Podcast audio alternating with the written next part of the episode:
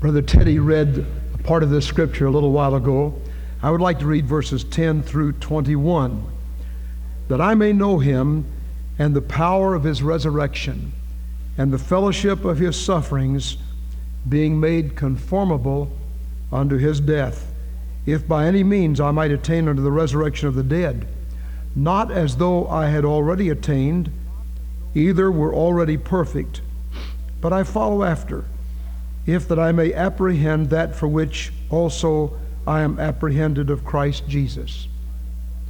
Brethren, I count not myself to have apprehended, but this one thing I do, forgetting those things which are past, and reaching forth unto those things which are before, I press toward the mark for the prize of the high calling of God in Christ Jesus.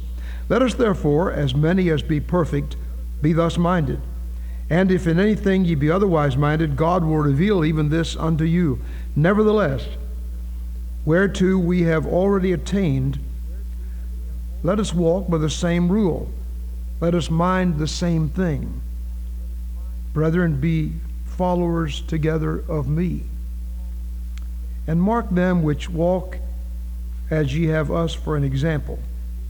For many walk, of whom I have told you often, and now tell you even weeping, that they are the enemies of the cross of Christ, whose end is destruction, whose God is their belly, whose glory is in their shame, who mind earthly things. For our conversation or citizenship is in heaven, from whence also we look for the Savior, the Lord Jesus Christ, who shall change our vile body, that it may be fashioned like unto his glorious body, according to the working whereby he is able even to subdue all things unto himself. May we pray. Our Father, guide our footsteps and our thoughts and our words as we bring the Word of God to our hearts today. We pray you will guard our lips from presumptuous statements, and may the Holy Spirit apply the Word to all of us. We ask it in Jesus' precious name. Amen. Forgetting the things which are behind, I press toward the mark for the prize of the high calling of God in Christ Jesus. I knew a preacher, he's in heaven now, many years ago, who had to overcome some difficult things in his past. In his childhood, he had to overcome the fact that he did not know who his father was. He was an illegitimate son. Sometimes he received a lot of meanness on the part of others about that. Some of you who may have gone through this same experience understand that. And because of that, sometimes he would get into trouble and do things that were wayward. And then he met Christ. And Christ changed all of that.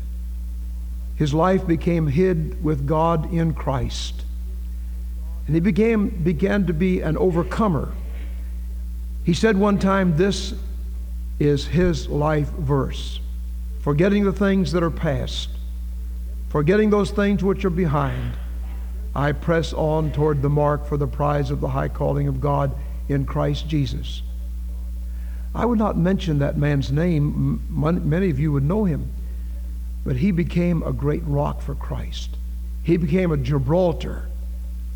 And God used him to win many, many, many people to Jesus Christ.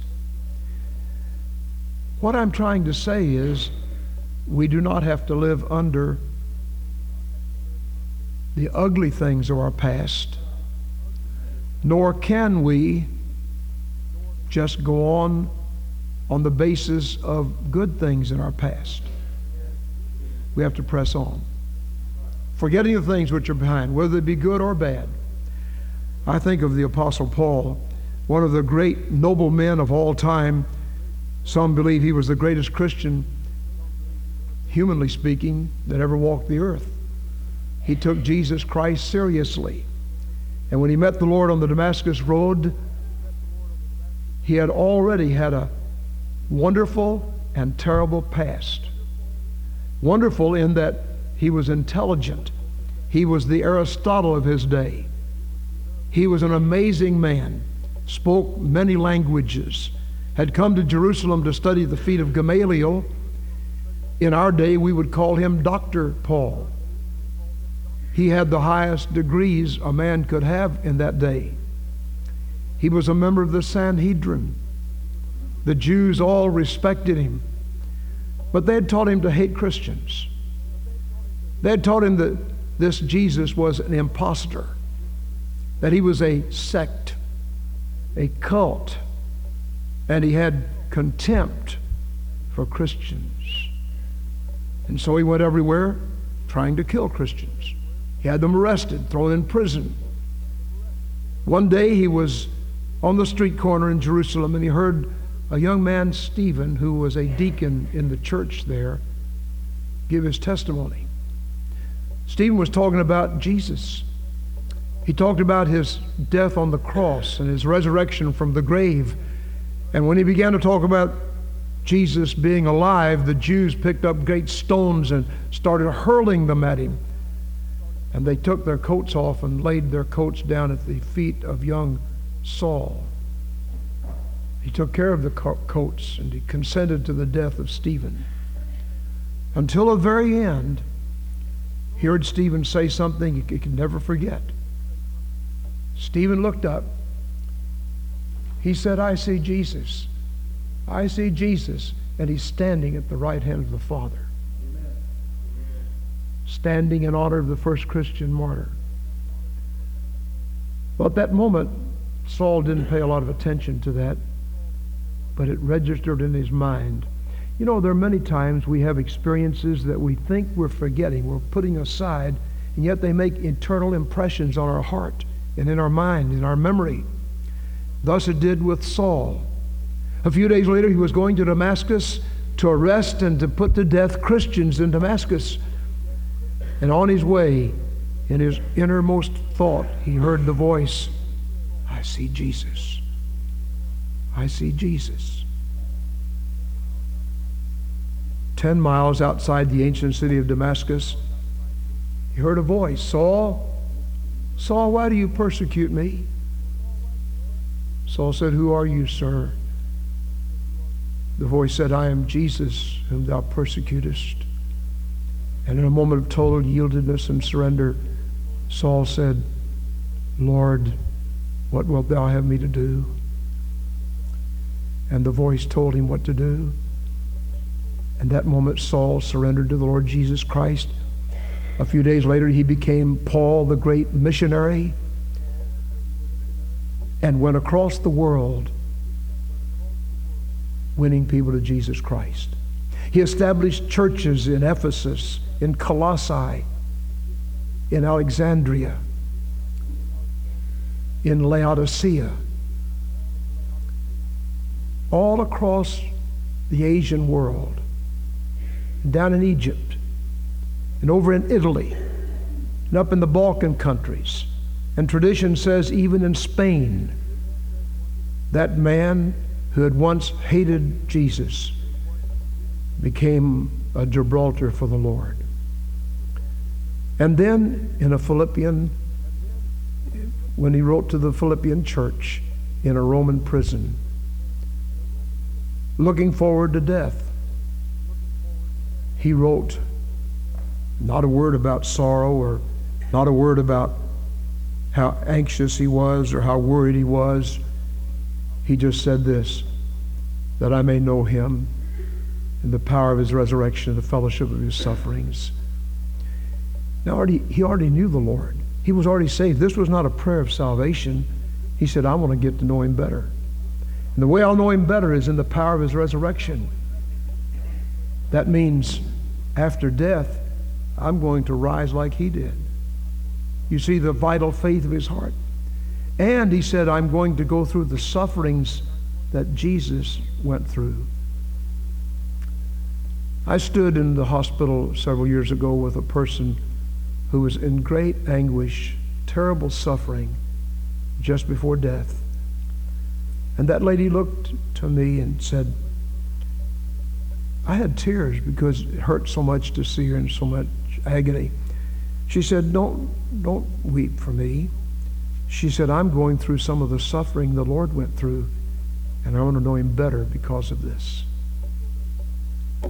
When we go through suffering and sorrow and hurt, we can know him better and identify with him. That's what Paul was saying, that I may know him and the power of his resurrection, the fellowship of his sufferings, being made conformable unto his death, even the death of the cross.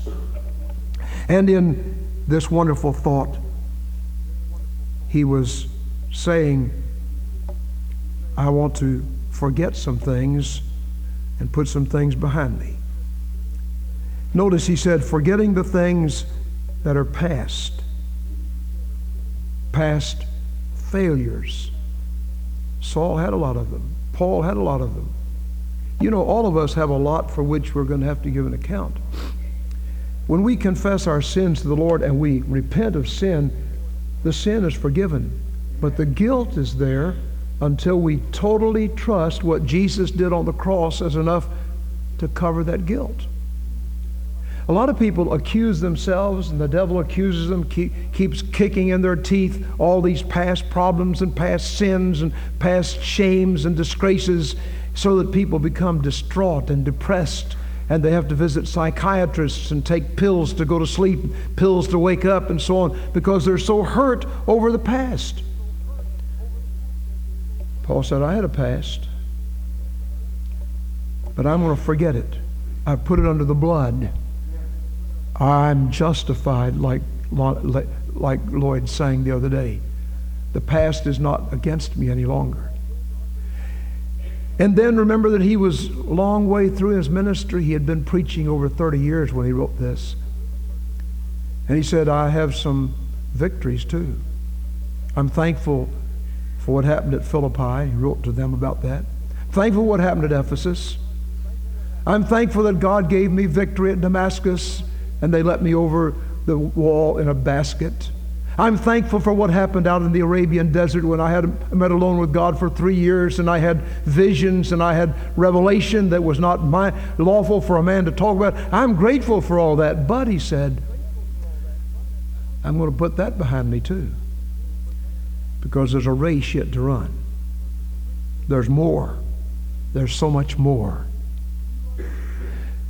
We run the risk today of either being depressed over our past or elated over our accomplishments.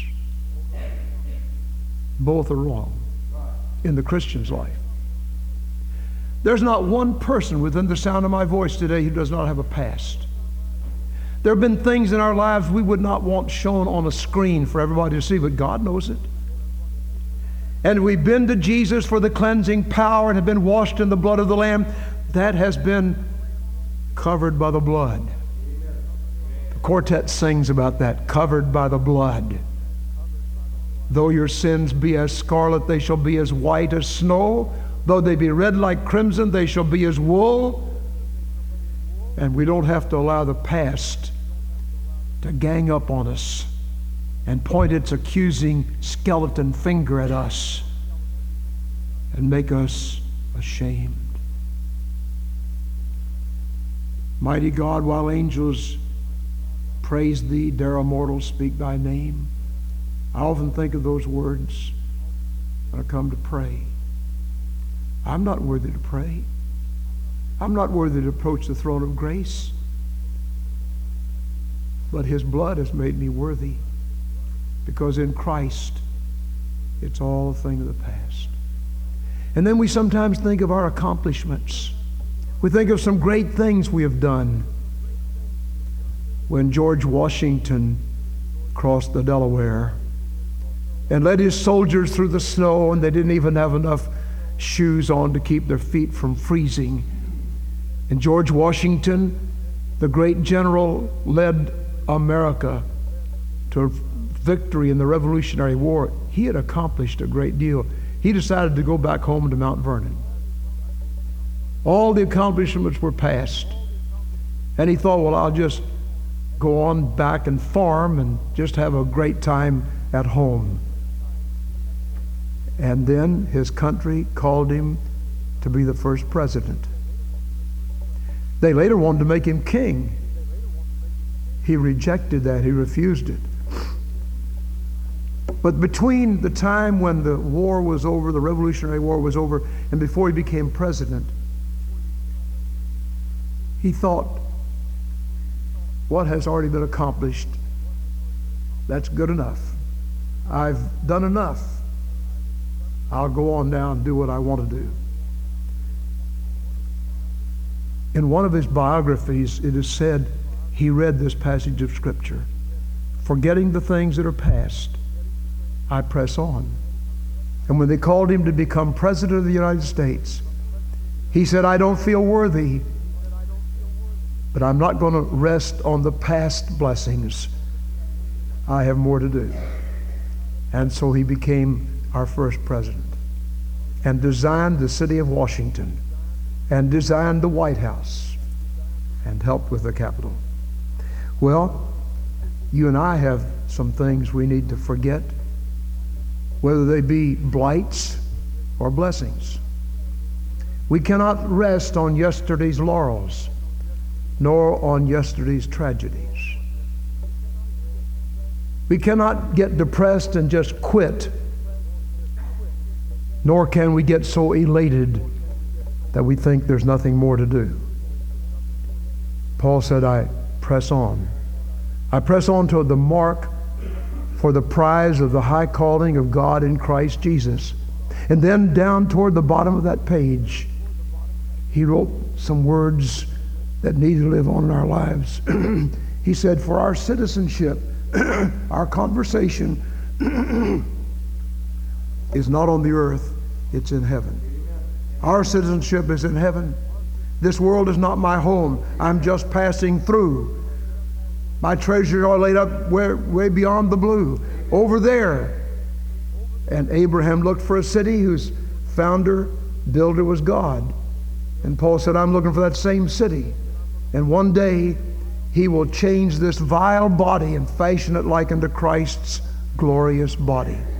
In Second Corinthians chapter twelve, Paul just gives us a little glimpse of that experience he had in the Arabian desert.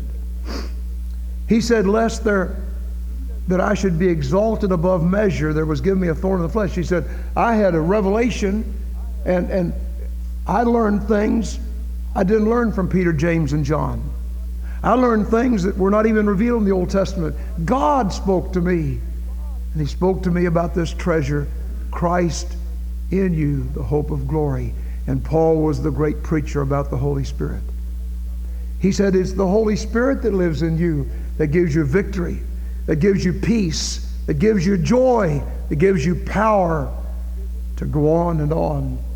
And he said, I was so elated with this that, that lest I become so elated, God gave me a thorn in the flesh. I don't know what it was. Some believe it was poor eyesight. Some believe it was a lame limb. Others have believed it was uh, different things. Some have suggested that he was melancholy, that he was up, subject to being up and subject to being down, depression and ex- exaltation. Whatever it was, he asked God three times to remove it. And God said, Brother Paul, I'm not going to remove it. Has he ever told you that? Ever had a problem and burden and you said, Lord, please, I need to get rid of this thing. And God said, no, I'm going to give you the grace to go through it. God said, Paul, I'm not going to remove the thing, but I'll give you grace. My grace is sufficient for thee, for my strength is made perfect in your weakness. And so,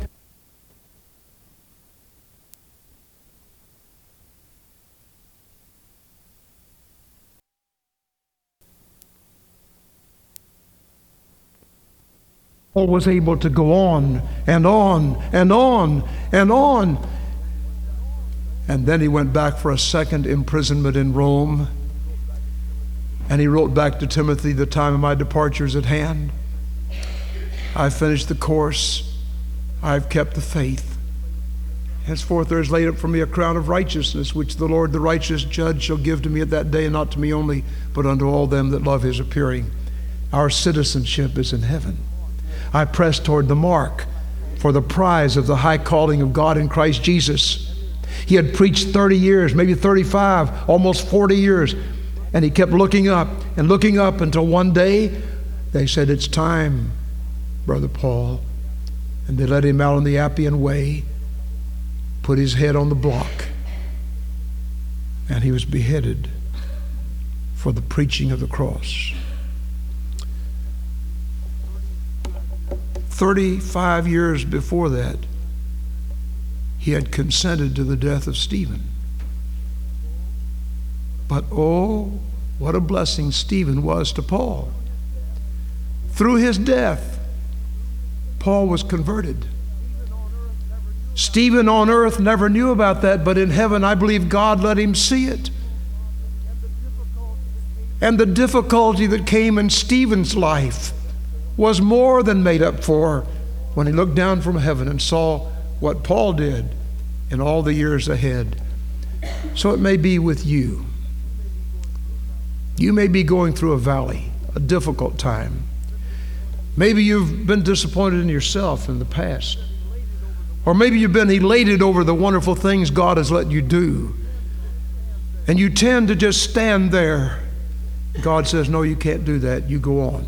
Press on toward the mark for the prize of the high calling of God in Christ Jesus." God has blessed our church. I'm thankful for the victories of the past. When we sing "Victory in Jesus," there comes before me a lot of victories that have occurred in this auditorium and in the other auditoriums we've met in. I thank the Lord for souls that are saved. When I go to the cemeteries, I often go early in the morning to visit a cemetery. Many times when I'm coming back from down on Highway forty and I come through Portland and up at the border of Kentucky, I stop at that little cemetery where two precious people from our church are buried. I, I stop there often and just say, "Thank you, Lord, that they got saved. They're not here in a grave, they're in heaven. Thank God for that." But we can't lean on the blessings of the past. There's a generation coming in our church that know nothing of the blessings of the past. You and I must establish funds that will enable us to build. I want to challenge us to sacrificially give toward a building fund that will build and build and build until we have a foundation from which to structure buildings in the future, going on and on for Christ. Not looking back, but looking forward. I press on. I like the song, I think it's Lonnie Cook's favorite, "I'm pressing on the upward way, new heights I'm gaining every day, still praying as I onward bound, Lord, plant my feet on higher ground." That's what we need to do, pressing on. And Paul said, "I press on toward the mark for the prize of the high calling of God in Christ Jesus." And ultimately, that pressing on gets us home. You just think of heaven. I asked somebody the other day, "What do you think about when you think of heaven? When you think of going home to heaven?" Sometimes we think about the valley before we get there. I don't know anybody that looks forward to that. Valleys are tough. Everybody here, unless the Lord comes first, or unless you die of a heart attack or die suddenly in an accident, you're going to go through a valley. They're going to stand around, and you may hear them say, "Well, he's not going to make it much longer. He's about gone." Listen, don't say that around people that are dying. They can hear you. Even if they wanted to get well, they'd say, "Well, they don't think I'm going to get well. I think I'll go on and curl up and not and die." You don't say that to them. But that's going to happen. But oh, what's beyond that valley? He sang about it a little while ago. "Someday the silver cord will break. And I no more as now shall sing, but oh, the joy when I shall wake within the palace of my King." Now, part of the joy of heaven is going to be in the people we've won to Christ. Part of the joy of heaven is going to be the influence we left behind us. Individually, as a mother, as a daddy, as a family, and as a church. I am praying that our generation, whatever you call that, whether it's the generation of all of us here, or whether it's the generation of those who are seventy and over, that our generations will leave behind us marks marks on this city that will live on and on and on until we get to heaven. Most of you have heard of Charles Haddon Spurgeon. He built the great work in London, Metropolitan Tabernacle, preached to thousands every week. He said, uh, men are God's methods. He said, I don't know what will happen after I'm gone, but I want what we do to be a milestone so that people looking back can get inspiration to go forward and to press on. That's what I pray about our church and about individual lives. I look around here today and see young lives on the altar for Christ. I see middle-aged people who are busy serving the Lord. I see some with silver hair nearing the crossing. And together, we're saying, we want to press on. We want to press on. We're not satisfied with the past, nor the present. We're going to go on and on and on until one day we look from the other side and we'll say it was worth it all. Let's pray.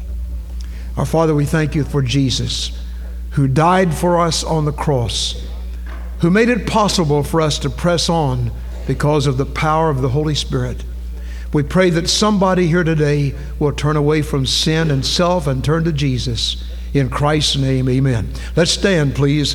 What's our hymn? one fifty-four, Jesus is calling. one fifty-four, Jesus is tenderly calling today, calling thee home.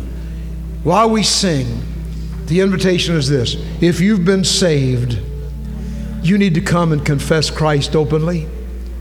If you've been saved and you're ready to be baptized, you need to come. If your membership is in another church, you need to come and move your letter here. You say, well, how do you do that? You just come in a recommitment of your life to Christ, and our clerk will write for your letter. There's somebody here that God is dealing with about something else in your life, some other work He wants you to do. Are you willing to say, I hear you, Lord. I offer myself to you. You come while we sing.